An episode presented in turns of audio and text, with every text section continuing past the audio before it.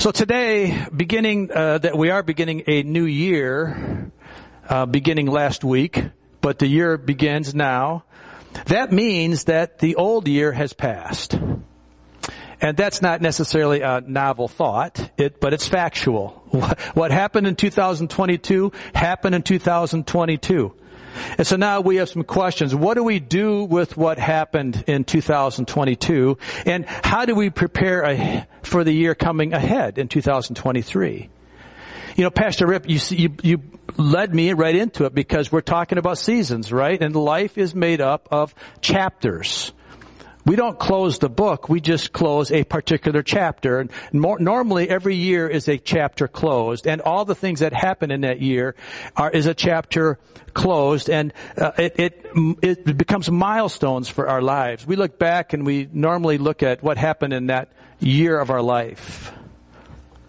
What happened in that year to us? What happened in our society in 2022? What happened in your personal life in 2022?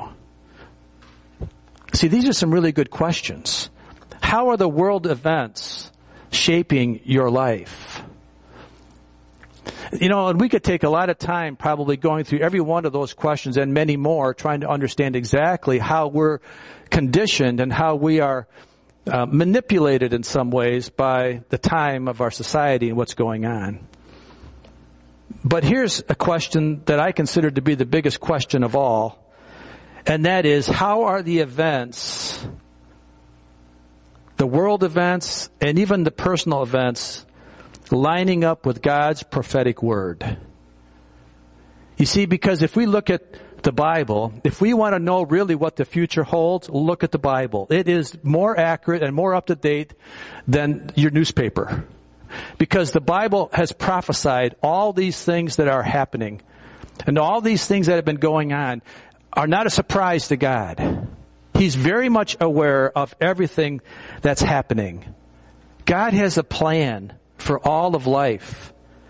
He's got a plan for all the things that are happening in your life, in my life, in our world events.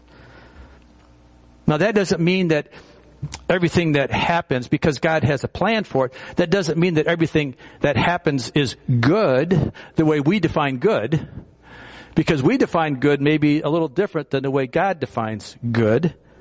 And the reason that it's not is because God gave man a very powerful power called free choice. And because we have free choice, we can subvert or complicate God's perfect plan. You see, when Adam and Eve made that fateful choice 6,000 plus years ago, that separated man from God.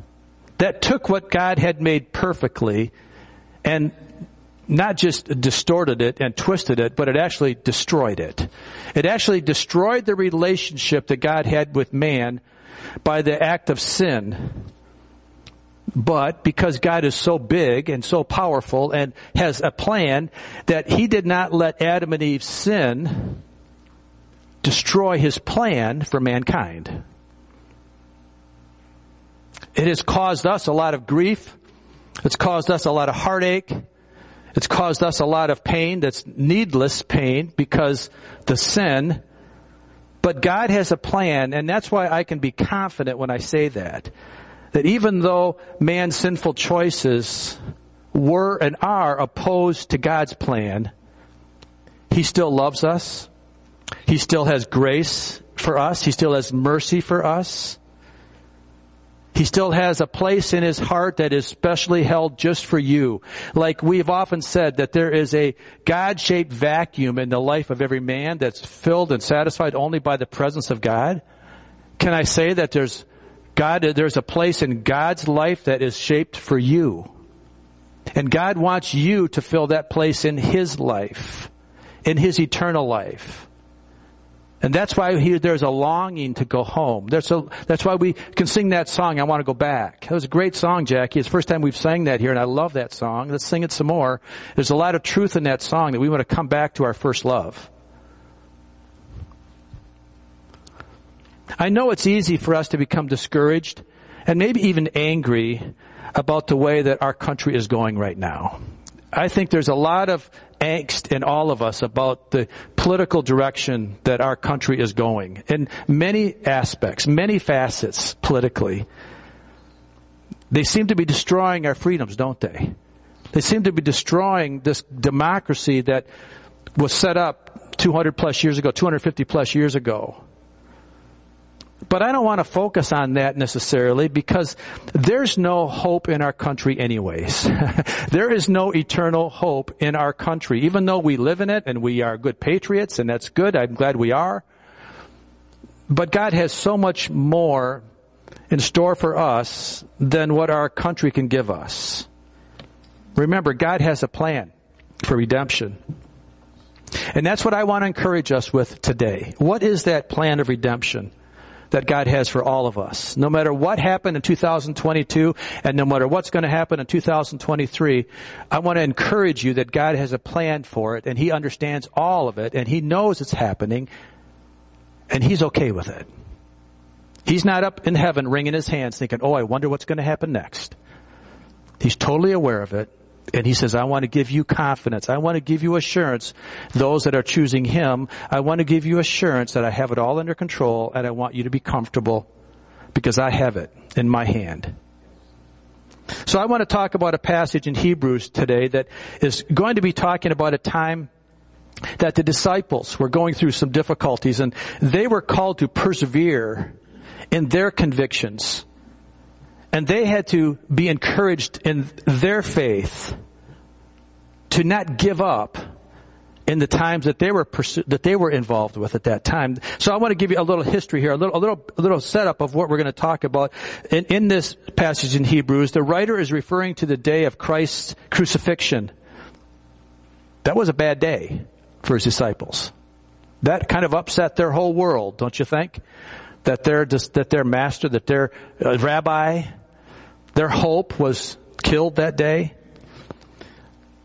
But it, Christ's cru- crucifixion all relates to this Jewish system of yearly sacrifices that were given by the high priest who would enter the Holy of Holies one time a year to make a corporate sacrifice for the Jewish people. So in Hebrews chapter 10 at verse 4 it says this, it is impossible for the blood of bulls and goats to take away sins. Therefore, when Christ came into the world, he said, sacrifice and offering you did not desire, but a body you prepared for me. With burnt offerings and sin offerings you were not pleased. Then I said, Jesus saying, then I said, here I am. It is written about me in the scroll. I have come to do your will, my God. That's what Jesus did. But before we can truly appreciate what Jesus came to do, we need to understand what Jesus didn't come to do. Before we can really appreciate the purpose of his life and his death, we need to understand what he didn't do because so often we get confused and we, we miss, we mistake God's plan and why Jesus came. So let me tell you what Jesus didn't come to do. Jesus didn't come to establish a political party and divide for everyone's vote and thus be the most popular governmental leader. He didn't do that. He didn't need to, he didn't, he didn't need to be approved by men. He didn't come to please men in that regard. He didn't come to create a social wel- welfare system, to create equity, uh, equality and equity programs so that everyone had all the same opportunities in life. That's not why he came. And so often we think that. So often we think that Jesus came to set the world straight in this regard. Can I tell you, he didn't even come to bring peace. Now that'll blow your socks off because I thought that's what he came for. But that's not what the Bible says. Let's see what the Bible says. Matthew chapter 10, 34 and through 39. Jesus says, Do not suppose that I have come to bring peace to the earth. I did not come to bring peace, but a sword. For I come, for I have come to turn a man against his father, a daughter against her mother, a daughter-in-law against her mother-in-law. A man's enemies will be the members of his own household. Verse 37, anyone who loves their father or mother more than me is not worthy of me. Anyone who loves their son or daughter more than me is not worthy of me. Whoever does not take up their cross and follow me is not worthy of me. Whoever finds their life will lose it, and whoever loses their life for my sake will find it. Now I know that that's not what the Christmas story is all about. this kind of, we have to think about this. You know, when we think about God, we think we can put God in our little box, the way we can understand God. All of a sudden, Jesus says something like this and totally destroys our theology. Totally sets us upside down because we thought that, that Jesus came to bring peace, that he was a peacemaker. There's so much more to what God is doing than what we can put God into that box of our understanding. Billy Graham gives this insight this way. He says, the human race continues its futile search for peace in all the wrong places, placing its hope in governments, successes, or religions. Millions search for what can only be found in Christ. There have been men and women who had the, if there had been men and women who had the ability to write a check for millions of dollars, they would have offered it, it if it would have, if, if it would bring them peace, but peace cannot be bought. He goes on to say, Jesus asked the question, do you suppose that I came to give peace on earth? I tell you, not at all, but rather a sword. Jesus was not saying that he, that he prevented peace. He was giving fair warning that his message would divide people. After all, who likes to be told they are sinners who must repent? When Christ began his earthly ministry, he showed love, gave comfort, and brought healing. The people's response was to oppose him, reject him, arrest him, and kill him. The same people that talk of peace, lobby for it and convene peace conferences, are often the same people who are blinded by Satan, who does not want the world to recognize the source of peace. Satan does everything in his power to steer peace seekers away from the peacemaker, Jesus Christ. But personal peace can be realized in the here and now. Jesus said, these things I have spoken to you, that in me you may have peace. John 16:33. The future does not hinge on the world situation, however grim it might become. It depends on what each person does about Jesus Christ. There's so much truth in what Billy Graham just wrote there. The reality is that you and I can have the peace that Christ offers if you and I personally take him up on that offer of peace. But it all hinges on our relationship with him. It all hinges on not how much I know of him or know about him or read about him. It all hinges upon what is my relationship with him. That's where we get our peace. That's the source of peace that the world does not know. The reason Jesus came into the world as a man was to become the sacrifice that would be the final and complete sacrifice for all of mankind's sin. And through that sacrifice, all men would have the opportunity to once again be in proper relationship with his Father in heaven. We all know this. This is not new to us. This is not the first time you've heard this. But the writer goes on in this chapter to encourage all those that believe in Jesus and his sacrifice to persevere in their faith. You know, perseverance is a difficult thing. Patience is a difficult thing to develop. How many are here are naturally patient? are we born with patience? Or are we born with an anxiety of wanting to know what's the end going to be? I, I can remember talking to my dad before he passed. And he was very confident of his future because he had a relationship with Jesus that he had reestablished in the last few years of his life, truly reestablished it. But yet we talked and he had anxiety about death. He said, I'm not, I'm not afraid of where I'm going. I just don't know what it's going to feel like to get there. I'd never died before, he said. You know, my dad says these very, very novel things, like if you, lo- if you live long enough, you're going to die, those kind of real obvious things. But yet there was an anxiety built into mankind because we don't know what the future holds necessarily and how it's going to impact us personally. And I think when we can develop that relationship with Christ that gives us a hope and an assurance and a confidence that the world doesn't have and there's nowhere to get it in the world. As Billy Graham said, if a man could write a check for a million dollars, you couldn't buy peace. Peace is fleeting to the world because it's not available to the world because they don't know this peace giver. They don't know the source of peace. And this is why we can read what we're going to read in Hebrews about how we develop this. Hebrews chapter 10 verses 19 through 25. He says, Therefore, brothers and sisters, since we have confidence to enter the most holy place by the blood of Jesus, by a new and living way opened for us through the curtain, that is, his body, and since we have a great priest over the house of God, let us draw near to God with a sincere heart and with the full assurance that faith brings, having our hearts sprinkled to cleanse us from a guilty conscience, and having our bodies washed with pure water. Verse 23, let us hold unswervingly to the hope we profess, for he who promised is faithful.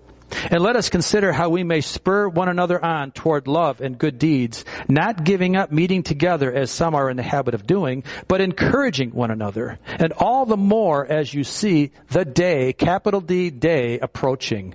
The capital D day is the rapture. The capital D day is the, is the taking away of the church which then begins the true end times called the tribulation. The word confidence here was used four times by the writer in Hebrews, and each time it's unique in its setting. This way it's used in this particular setting is more used in a, a bold yet humble assurance that when Jesus died, that moment on the, on the cross when he died and he said, it is finished. Understand what was happening. It was Passover. The high priest, the one time of the year that he is cleansed so that he can go into the Holy of Holies and perform the annual sacrifice of the blood of bulls and goats for the sins of the people for that previous year. He's in the Holy of Holies performing the sacrifice. Jesus dies on the cross as the ultimate one-time sacrifice for all men. And when he does, what does God do? He rips the curtain that separates the Holy of Holies from the outer courts, and he rips it from top to bottom. And what he, what he, what he does, when he does that, what he's signifying is now the Holy of Holies is open to all men. You come into the Holy of Holies now to cleanse yourself of your sin through the shed blood of Jesus, not the shed blood of a goat or a bull. And that is what's happening here. That's what's being described here. And what's so amazing is that this was not possible in the Old Testament covenant. This is a new thing that happened that day. And for the people of that day, they didn't really understand what was happening. They didn't understand the new chapter that was opening now to the life of mankind. You see, because they were restricted to the order of men that God had established in the Old Testament, Testament covenant, that said that men had to take care of their sin on a yearly basis by the high priest who would go into that Holy of Holies and do a one-time sacrifice that would take care of the sins of that past year. Now they're moving into a new chapter of freedom that they themselves can enter the Holy of Holies directly through the sacrifice of Jesus. This is a whole new way of life. It's a whole new way of thinking for them. And they've never experienced it before. And I don't think we can really appreciate that. Because we have not been under the, under the, the Old Testament law of animal sacrifice.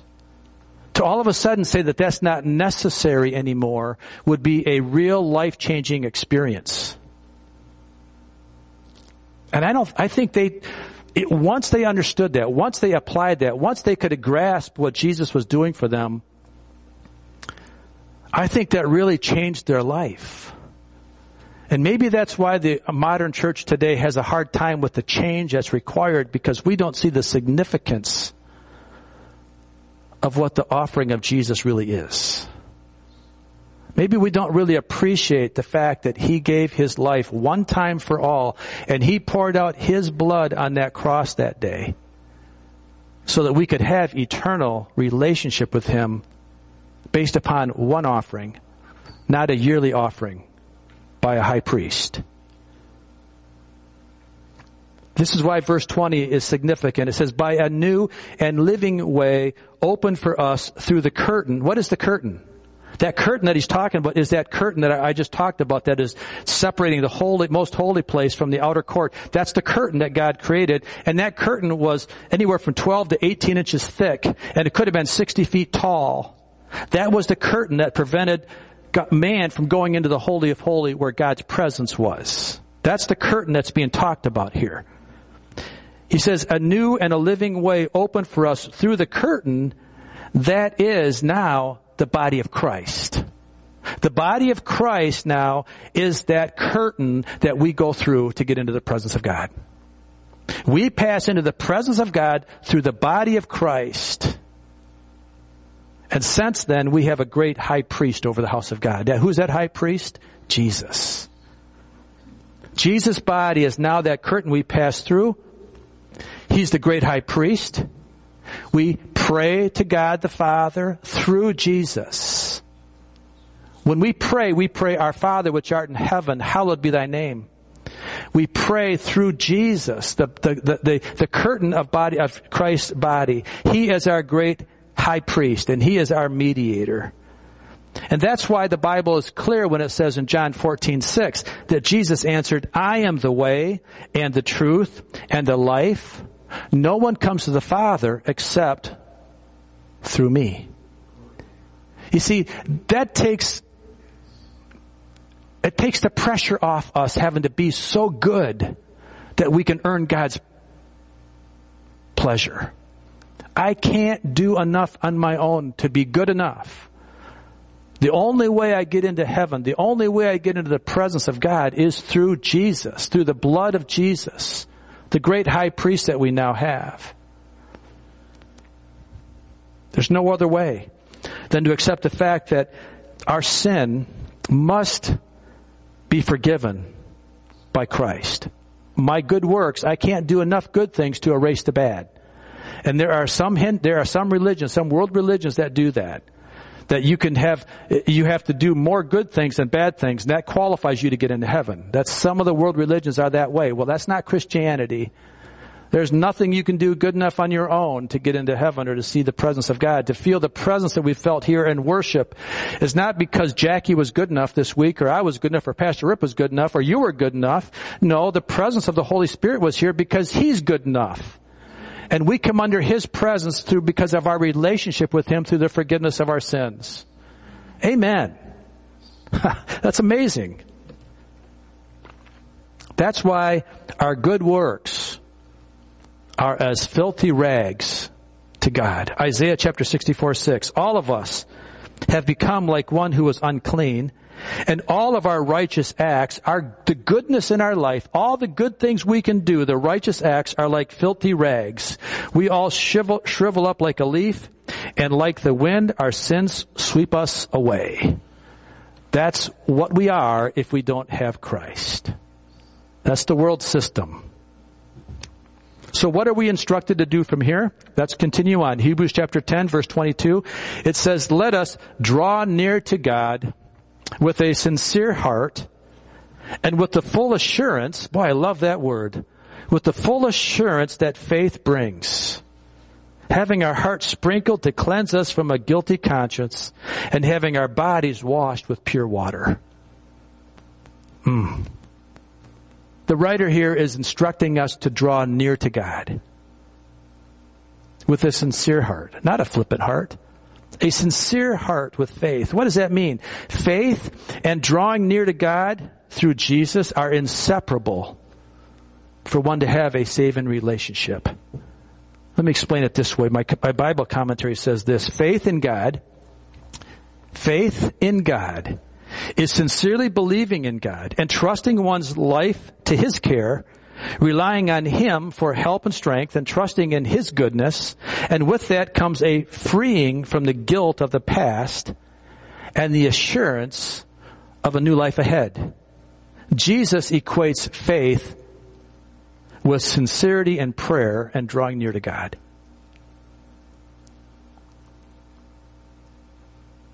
You see the significance of that?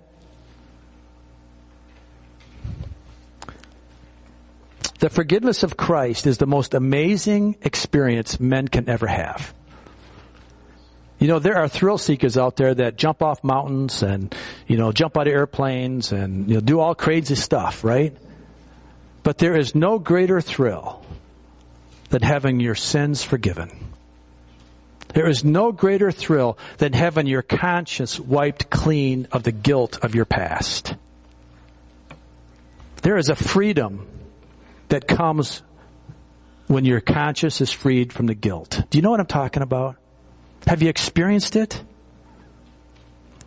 When the Bible says having our hearts sprinkled to cleanse us from a guilty conscience and having our bodies washed with pure water, you know, it's kind of downplaying it a little bit. It's more like having been washed in Niagara Falls.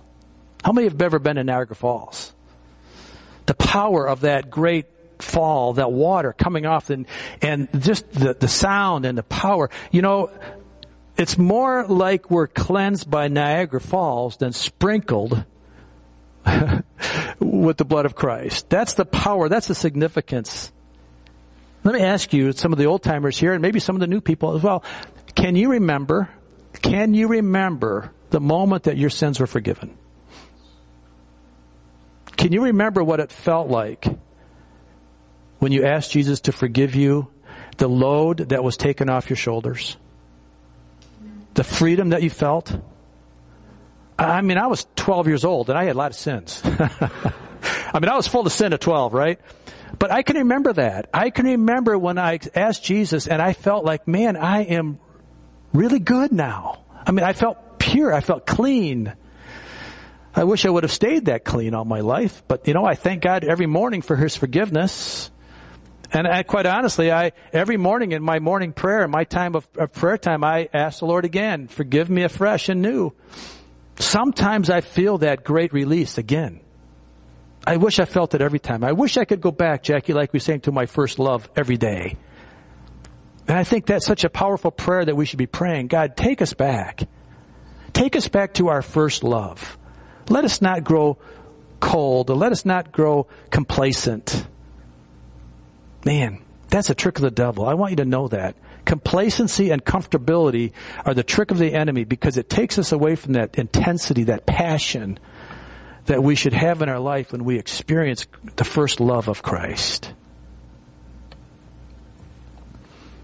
You see, because once we were condemned to die. We were condemned to die. Even being really good we were condemned to die. But now, with Christ, you are alive forevermore. I mean, there is no condemnation. There is now no condemnation for the man that believes in Christ because that has been removed. Amen. That's why John 5:24 says, "I tell you the truth, those who listen to my message and believe in God who sent me have eternal life. They will never be condemned for their sins, but they have already passed from death into life. When one receives Christ, they're moving from condemnation to freedom. From death to life. It happens in a heartbeat. When you accept Christ and you accept Him as your Savior, and you continue then to grow and to make Him your Lord, you are the process of moving more into life all the time. Condemnation leads to eternal punishment. Forgiveness leads to eternal life. That's the good news of the gospel. That's the news that we're to share with people. But the enemy, the enemy's still there. Even though we have the assurance there, the enemy is always present to do everything he can to rob us of that freedom. And he wants to bring us the guilt of sin again in our life. That's why the writer goes on to say, let us hold unswervingly to the hope we profess. For he who promises faithful. We need to hold on. We need to, we need to put our, our stake in the ground and say, I will not be moved. Understand the devil hates you. I can't say it any other way. He absolutely detests you and he wants to destroy you and he will lie to you unceasingly. He will try to rob you of that assurance and that hope that you have. And recognize we are in a battle, guys, and we're going to be in that battle as long as we're living in this fleshly tent. We are going to be in a battle and you need to know what, you, what you're up against. I don't say this to, to discourage you. I don't say this to, to make, to give you a bad day tomorrow. No, I say this so that you know when that kind, when that time comes, you tell the devil he's a liar and tell him to get out. He's lying to you. You are not guilty anymore of that sin. You've been forgiven. And now you can walk in assurance. That's why it says in Deuteronomy 32, 3 through 4, it says, I will proclaim the name of the Lord. How glorious is our God. He is the rock. His deeds are perfect. Everything he does is just and fair. He is a faithful God and does no wrong. How just and upright he is. That's the God we serve. And that's the way we need to remind ourselves because God is our protector. And even when the enemy comes, against us in all of his lies, we can stand against him because we know that we win. And now comes a time where in the writer in Hebrews chapter 10, he tells us now, he gives us now some good instruction on how we live this day forward. And I think this is probably really important that we understand what he says here. Hebrews 10, 24 through 25, he says, And let us consider now how we may spur one another on toward love and good deeds. What does this mean? What does it mean to spur one another on? It means to sometimes kick them in the butt. it means sometimes you got to take a poker and poke the guy next to you and say, come on, get going, let's go. We, we don't have to be down in the dumps anymore. We don't have to be discouraged anymore. We need to encourage each other and sometimes it takes a stern word. Sometimes it takes love. Sometimes it takes maybe an arm around the shoulder and to say, I'm going to pray for you. But we're to, I, I love the word spur because spur indicates some passion, some intensity, some intentionality. I'm going to poke you if I have to. I, I, love you enough. I'm not going to let you be, I'm not going to let you remain in your misery. No, what we do is we spur one another on toward love and good deeds, not giving up meeting together as some are in the habit of doing, but encouraging one another and all the more as you see the day approaching. This is a passage that talks to us about how important church is. Listen to me. The enemy will say, as soon as I said that, some of us hackles raised and said, I don't want to go to church all the time. I don't have to be in church all the time. Well, you're right, you don't. But if you aren't, you lose. I'm just saying it because there's power in the church and it's not in this building. It means coming together as the body of Christ. We are to spur one another on. We're to encourage each other. We are to love each other and we're to pray for each other and we're to support each other in the needs that we have. And let me tell you this. Life is not all about you. Life is not all about you. And I know a lot of people say, I don't need to go to church because I can be a good Christian all by myself. Well, maybe you can. I'm not judging you on that. Maybe you can. But what are you doing for the guy that you're not sitting next to in church? What are you doing for the one that needs you in church? You see, if life is all about us, then why did Christ die for everybody? Why did he come for the masses if it's all about me? And I see the devil is all about being self-centered. The devil is all about being a me first attitude. But there's something about Christ that when I really have Christ in my heart, that changes. All of a sudden I have a compassion for people. When I can love like Christ loves, then the last thing I think about is me. When I truly have the love of Christ in my heart, then the last thing I think about is me. Now, I'm not saying that because I'm perfect in that. I will tell you that right now. But think about it. If Jesus loved us enough to die, a death that he didn't have to die. I mean, remember, at any time in that process, he could have bailed out. He could have gone back to heaven rightfully so, because he had no sin. But because he loved me, and because he loved you enough, he went through with the process and he became the sin offering that we now enjoy. And so when I say that if I can love you the way Christ loves you, then that means that I will die for you. That's pretty extreme, I understand that. But that's kind of what Jesus was saying. when He says, when, when, if you love your father more than I, it wasn't that we are to hate people. No, it's a, it's a significant contrast between how much can I love Christ, how much do I love Christ, and how much do I love myself. I know I'm overstressing this point, or I don't think I'm overstressing it. I am stressing it. I don't think I can ever overstress the point. But Jesus, God, created us to be a people, not a person of worship. We are His church, not His individual. He's coming back for the church. The bride is the church. Yes, the church is made up of people, just like the body is made up of many parts, we as an individual make up the church and therefore I am needed in my individual giftings in the church to be part of the church to make the church whole.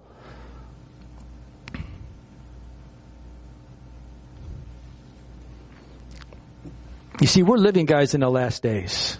I truly believe that we are living in the end of the last days. I mean, I fully expect Christ to come back this year. I fully expect him to come back tomorrow. I don't know if he will. I'm not going to tell you that he is. I expect it. I'm living with that anticipation. And that's a good way to live because we're instructed to live that way. And you can hem haw at that and you can say, Mike, you're overreacting to it. Fine, say that. But I want to be ready. I want to be ready when my last breath happens. I want to be ready. I don't want to think I have 10 years. I don't know. And I don't know when Jesus is coming back, but I fully anticipate him because all the signs are happening. I fully anticipate that his last, his coming could be today. It's the way I live, to the best that I can. My commentary says it this way, the day of Christ's return for his faithful is fast approaching. As it does, we will face increasingly difficult times, opposition, persecutions, and spiritual deception coming together regularly with other believers for worship, Christian fellowship, and biblical instruction will provide the necessary encouragement to help each other, help each of us hold firmly to our faith and trust in Christ. This is the testimony to the world that Christ is our focus and our eternal hope.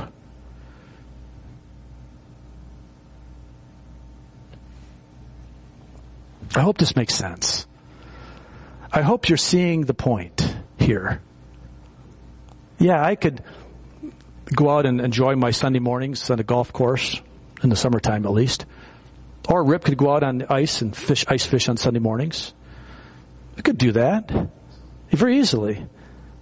But what are you giving up? Th- think of what you're giving up when it's all about you. And I know I'm getting kind of in your face, and that's okay. I, tr- I trust you love me, and I love you. That's why I'm saying it.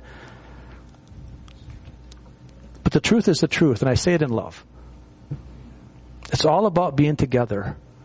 It's all about coming together as a body of Christ, supporting each other, living for each other. And I'm just not talking about this church. I'm talking about this church joining arms with the church down the street and the church on that side that are the same Bible believing churches. We need to come together as the church and not argue and have competition between churches. We need to pray for other pastors. We need to pray for other churches. We need to come together as the body of Christ because that's who he's coming back for. He's not coming back for Centerpoint Assembly. He's coming back for the church, capital C church, that's made up of numerous churches like this church, all around the world. And that's the hope. That's the promise. Jackie, would you come please?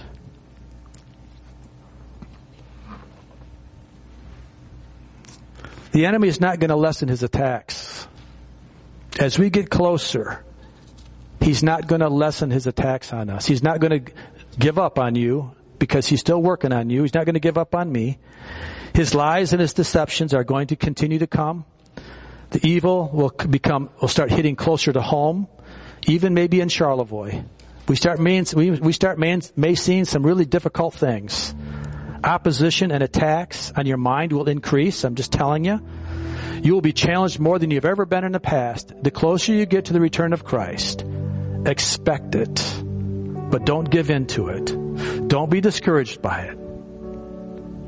Jude says some really important things. Who is Jude? I love when I talk about Jude and James because they were the half brothers of Christ. Think about that. This man that I'm going to read right now, he grew up in the same house with Jesus. He was Mary and Joseph's, one of Mary and Joseph's real sons, Jude was, and so was his brother James. So when he speaks something in the Bible, I really think it's important. And I like to think what he's thinking because he grew up with that perfection of Christ as a brother. Think about that.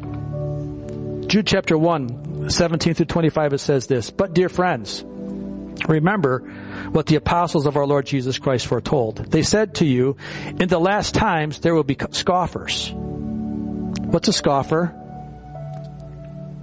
People that say it's not going to happen. He hasn't come yet. Why is he going to come now? Yeah, I've been hearing about it all my life. Jesus coming back. That's a scoffer. Not believing what's going to happen. That's a scoffer.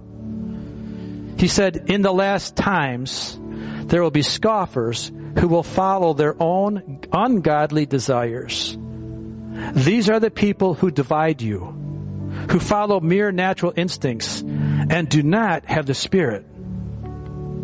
But you, dear friends, by building yourselves up in your most holy faith and praying in the Holy Spirit. How do we do that? We come together. We build each other up and we pray in the Spirit together. Verse 21, keep yourselves in God's love as you wait for the mercy of our Lord Jesus Christ to bring you to eternal life. Be merciful to, the, to those who doubt. Save others by snatching them from the fire. To others, show mercy mixed with fear hating even the clothing stained by corp by corrupted flesh. You know, folks, we are to love the way Jesus loves. We are to love what Jesus loved. At the same time, we're to hate what Jesus hated. Let me tell you what Jesus hated. Jesus hated sin. He hated anything that would separate man from his father. That's sin. We're to hate that. We're not to play with it. We're not to pay, play with it like it's a, a patty cake. Or it's like something we can play with in the week and then put away on the weekends. No. We're to, as it says here, that we are to hate even the clothing stained by the corrupted flesh. That is anything to do with sin, we're to detest. Not to be better than them, not to be holier than thou,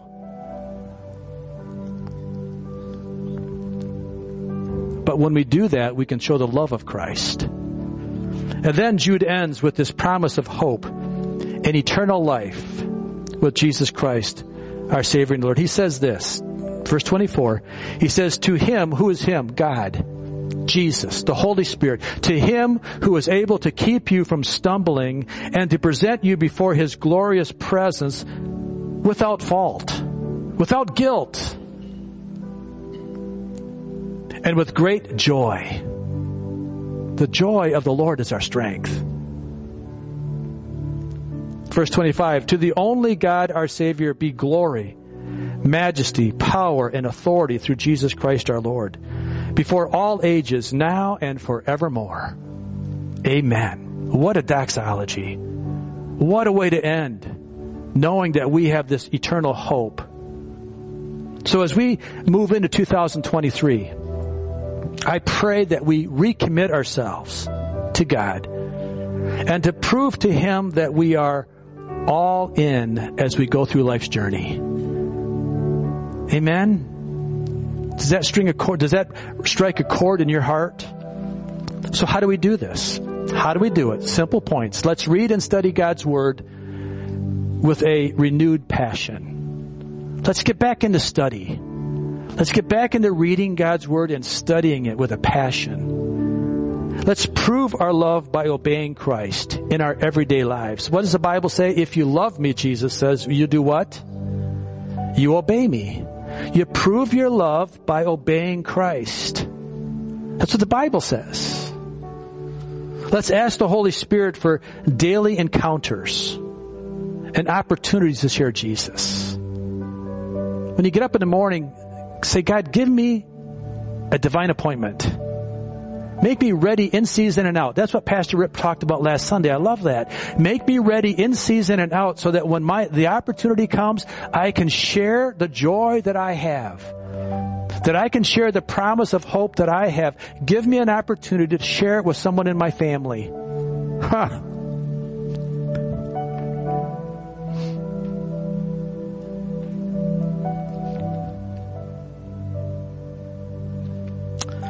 Let's commit to coming to church. Not just to come to church to check the box. I'm not talking that. If that was all it was, I wouldn't be here either. But let's come to church to be a part of the body of Christ. Let's enter in and worship and in prayer together. Let's lift each other's needs up. Let's pray for each other. Let's support each other. Let's love each other the way Christ loved. For some, this may be a reprioritization of our lives from what 2022 was. Maybe we need to reprioritize some things in 20 in 23. But I pray that you do it with the right heart and the right reason. God is faithful. He's just. And He loves us. Let's love Him back. Jackie, would you lead us in the song, please?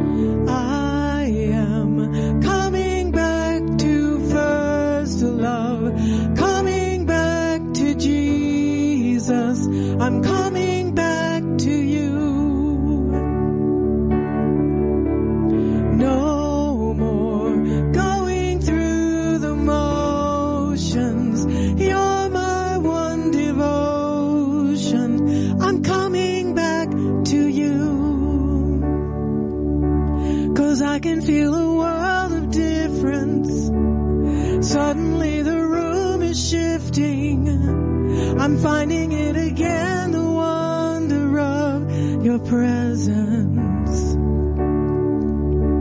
I never want to leave communion, just want to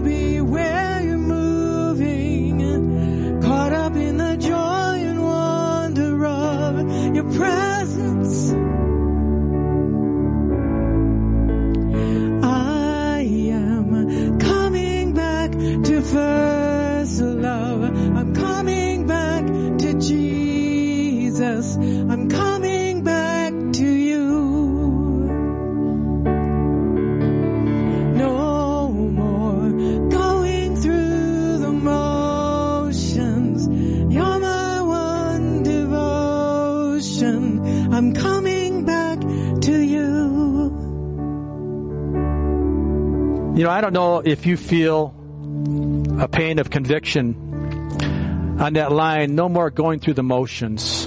How easy is it to come into church to just to go through the motions? Do you think God's pleased with that? Do you think that's kind of insulting to God? That we would come and just go through our physical emotions, our fleshly emotions, just to go through it, just to make it look like something we're not. Can I pray a prayer of forgiveness, of repentance for that for all of us? If you agree with that, would you stand with me? And would you pray with me together that we would be forgiven of the, of the motions that we go through? Just to make it look like we're doing something for God. Father, I just come to you in Jesus' name. And Lord, I'm asking you to forgive me. I'm asking you to forgive us as a church And God, that doesn't mean we're bad people, so don't go down the road of condemnation. I'm just going back to an area of conviction that says sometimes we come in and we just go through the motions. That we're really not honoring you for who you really are. We're really not giving you all of our worship and not giving you all of ourself because you name the reason. So I pray, Father, that you forgive us today. And Lord, we come into your presence today forgiven. No condemnation. We're sprinkled by the blood of Christ that removes all guilty consciousness. We are passing through Niagara Falls. We are washing our life clean again now. And for that we can praise you, we can worship you. In Jesus' name. Amen. Amen. Be blessed today. Be encouraged. Know that the best is yet to come.